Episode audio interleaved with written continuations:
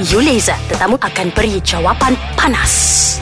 Assalamualaikum. Uh, bulan ini bulan Ramadan, bulan yang mulia. Jadi lazimnya saya seringkali meleza tetamu-tetamu yang hadir. Namun pada bulan Ramadan ini saya kira saya kena kurangkan sikit leza dan fokus lebih kepada mungkin isu semasa. Dan hari ini juga saya ada wartawan jenayah iaitu Siti Khadijah Jaafar. Katie, apa khabar?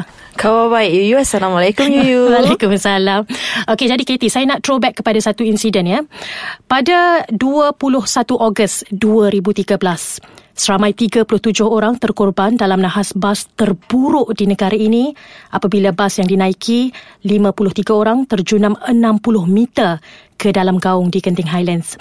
Dan uh, bas berkenaan yang menawarkan perkhidmatan ulang-alik dari Kuala Lumpur ke Genting Highlands menuruni jalan curam dari puncak pusat peranginan itu menuju ke ibu kota. Dan kita dapat saksikannya betapa tragisnya kejadian itu. Dan Katie adalah wartawan yang pernah mengalaminya sendiri dan pernah pergi ke lokasi kejadian untuk mengetahui apa yang berlaku. Mungkin Katie boleh kongsi dengan saya pengalaman Katie sendiri. Okay, Yuyu, sebenarnya seingat saya kejadian ni berlaku di saat-saat syawal dah nak berakhir. So, saya masih ingat lagi di pagi tu saya pergi ke assignment PCIGP bercakap mengenai Oops Selamat. Dan saya ingatkan um, apa yang IGP cakap tu mungkin jadi headline lah. Saya balik ke newsroom, tiba-tiba petang tu dapat maklumat ada kemalangan. Saya tak tahu lagi kemalangan bas, ramai yang maut kan. So, on the way pergi ke HKL. Okay, saya sebenarnya ditugaskan ke HKL sementara seorang lagi rekas tugas ke lokasi kejadian. So, bila saya sampai HKL tu baru tahu ada kemalangan bas tapi tak sure ramai yang maut masih lagi macam uh, dipercayai macam tu lah mm. ayat dia kan mm-hmm. so bila saya sampai saya terfikir nak pergi ke mana ni sebab dia kata ada beberapa yang dipercayai meninggal so antara nak pergi rumah mayat ataupun ke unit kecemasan mm-hmm. so bila saya sampai saya terfikir okey baik pergi ke kecemasan dulu sebab Betul. kita dapat uh, gambar visual untuk apa uh, pesakit-pesakit tu sampai ke wad kecemasan kan mm-hmm. so bila sampai situ alhamdulillah lah dapat nampak um, masa-masa yang cedera tu memang cedera parah. Memang tengok pun kita pun rasa tak sempat hati nak tengok kan? Tapi bila tiba-tiba ke, uh, memang emergency lah. Bos kata uh, kena hmm. buat live untuk berita utama. So saat tu kita nasib baiklah dapat kerjasama dengan uh, pengarah hospital. Dia bagi kita buat live dekat dalam uh, unit kecemasan hmm, dalam tu dengan orang yang sakit jadi parah dengan keranda. Yang belakang saya tu bekerja orang tu tolak tu memang nervous. Dan mayat kebanyakannya sampai 37 orang tu saya masih ingat lagi dalam jam 11 malam.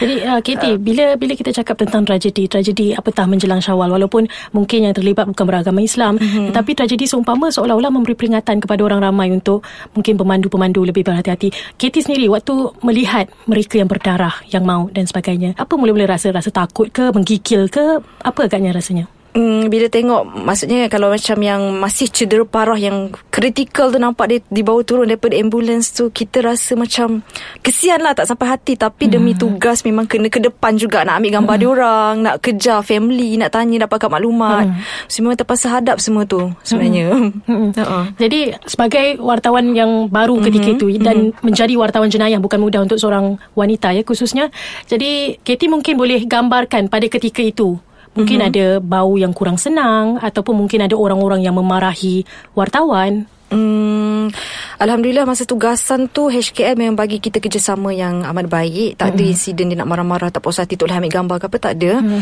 Cuma sewaktu di unit kecemasan tu uh, PC dia dibuat dekat area depan um, forensik. So baru pertama kali saya tahu kat situ daripada emergency unit tu ada shortcut jalan oh. nak pergi ke bilik mayat. Oh. Dan bila lalu tu dah pukul 11.30 nampak lah uh, 37 orang tu dia dah terbaring. Saya nampak dia dah selimutkan dan nampak tapak kaki dia. Hmm. Nampak hmm. macam ni kan? Tapak kaki dia So macam nak tak nak hmm, Harungi jugalah. Hmm. ha, ha. Buanglah segala ketakutan tu. Nanti kalau I takut I tak dapat nak pergi Interview ke apa Kena marah pula. Tak ada sorry. Nasib mayat tak bercakap ya Itulah kata dia bermaki ampun Kalau mayat tak bercakap Disuruhnya interview mayat tu Kalau boleh bercakap. Ha, Habislah. Okey Katie Kita akan berehat seketika. Lepas ni kita nak tahu Tentang liputan tragedi rumah anak yatim yang tertimbus akibat tanah runtuh. Sebentar saja lagi. Okey, kita masih bersama dengan wartawan Siti Khadijah Jaafar, seorang wartawan jenayah. Jika sebentar tadi kita bercakap tentang tragedi bas di Genting Highlands yang berlakunya uh, pada sekitar sebelum bulan Syawal, uh, kali ini kita nak bertanyakan tentang tragedi tanah runtuh di Hulu Langat. Walaupun ia tidak berlaku di bulan Ramadan atau Syawal, tetapi yang cukup menyayat hati kerana tragedi ini melibatkan anak-anak yatim ya, iaitu anak-anak yatim dari Hidayah Madrasah Al-Taqwa. Yang mana kita difahami penghuninya tertimbus 25 uh, daripadanya dan belasan daripada mereka meninggal dunia. Jadi Kitty, anda berada di lokasi kejadian. Mm-hmm. Apa yang anda dapat lihat dengan mata kasar anda sendiri? Okay, sebenarnya kejadian berlaku dalam tengah hari. Time tu saya masih ingat lagi saya off day. Mm-hmm. Okay, tapi call back pergi. Saya sampai malam.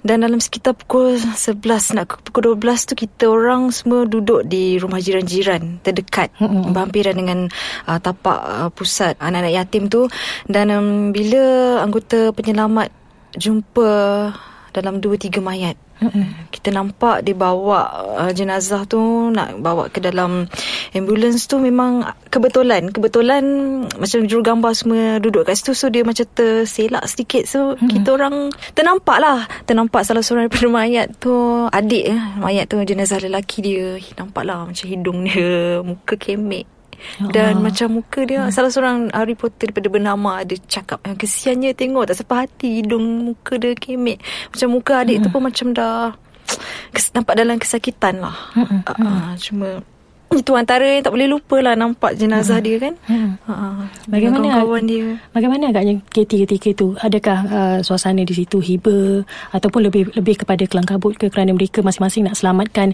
uh, penghuni yang tertimbus kan KT? Hmm, sebab jangka masa daripada tengah hari ke tengah malam tu dah masa dah sangat panjang sebenarnya hmm. untuk pihak penyelamat nak bawa nak mencari uh, mangsa-mangsa yang dah tertimbus. So suasana yang dekat situ boleh dikatakan dalam keadaan hiba apabila kaum keluarga hmm. memang daripada petang tu mak ayah, adik-beradik semua dah berkumpul hmm. dekat sana. So nampak memang diorang ada yang boleh terima kenyataan bila tengok anak. Macam tu ada yang sedih dan menangis juga dah sepanjang diorang jumpa nak bawa ke hospital tu. Hmm. Hmm. Okey, jadi Katie yang berada di lokasi kejadian, bila nampak hmm, jasad pertama hmm. dibawa keluar ya, adakah rasa rasa debar ke ataupun rasa macam awak hmm. sendiri sedih walaupun hmm. awak bukan ahli keluarga?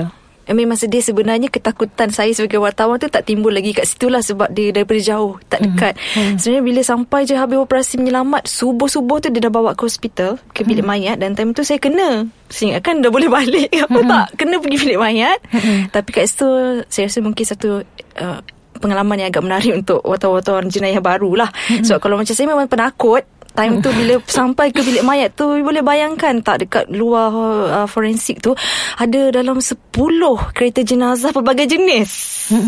Dan uh, jenazah-jenazah tu pun dia dah solat dekat luar. Sebab luar? Uh, kat luar hospital dekat luar bilik mayat tu.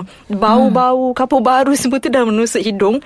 So nak tak nak kalau I takut I, I kena pergi dekat-dekat family Betul. walaupun dia menangis macam mana pun terpaksa juga Assalamualaikum makcik borak-borak nak dapat mm-hmm. dia punya soundbite kan mm-hmm. so benda tu dah hilang rasa takut lah sebab mm-hmm. kita berfikir kerja kalau tak dapat ni kan tak ada story so memang mm-hmm. uh, harung je lah semua tu buang lah takut tu uh, Alhamdulillah sampai sekarang dah tak ada lah dah tak ada rasa uh, takut tu dia macam sebab kerja oh. fikir tu je kerja sepanjang bekerja uh-huh. sebagai wartawan jenayah kita tidak biasa tengok darah uh, so far Alhamdulillah setakat ni biasa jugalah Alhamdulillah biasa kau ya. suka tengok darah dia bukannya suka ke apa alhamdulillah tak ada apa-apa yang berlaku sebenarnya ha. Ha. tapi bila kan? bila bila tengok darah yang macam satu apa orang kata one pool of blood kan hmm. on the floor hmm macam tak biasa ke? Sebab dah berapa berapa tahun kerja dah? Maksudnya tujuh tahun. Mm-mm. Tapi bila ada benda macam tu, kita cuma takut indirectly apa badi-badi tu ikutkan. Uh. Memanglah ada perasaan kan tak ada apa-apa balik rumah ada benda datang ikut kita perempuan kan. Mm-mm. Tapi itulah kita ada doa lah.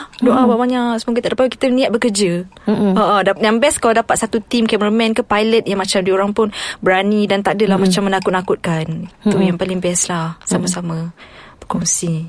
Mm-hmm. Okey, Katie. Uh, selain daripada tragedi-tragedi seumpama, um, maksud saya bukan selain. Maksud mm-hmm. saya uh, melihat kepada tragedi-tragedi seumpama yang melibatkan uh, dibawa keluarnya jasad ya.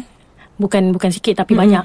Apa antara pengajaran khususnya kepada yang memandu dalam tragedi bas bas tu sendiri dan juga kepada yang duduk di lereng ketika hujan hujan lebat dan sebagainya. Apa agaknya pengajaran yang mungkin you dapat lihat sendiri daripada tragedi-tragedi tersebut? Kalau kita ambil insiden bas tu actually dah banyak sangat bas apa kemalangan bas berlaku meragut banyak nyawa. Mm-hmm. Sebenarnya itulah pemandu bas tu sendiri dia tak boleh lah macam memandu terlalu laju tak ikut had atau peraturan yang telah ditetapkan sebab dia kena fikir melibatkan mangsa apa nyawa orang lain keluarga betul, orang lain betul. juga dia tak boleh fikir pasal diri dia sendiri mm-hmm. ha, tu antara yang boleh kita share lah mm-hmm. ha, ha. Okay So itu dia eh, cabaran dan perkongsian daripada wartawan jenayah Siti Khadijah Jaafar Semoga sebahagian daripadanya menjadi kibar buat semua pendengar Terima kasih Katie Sama Thank you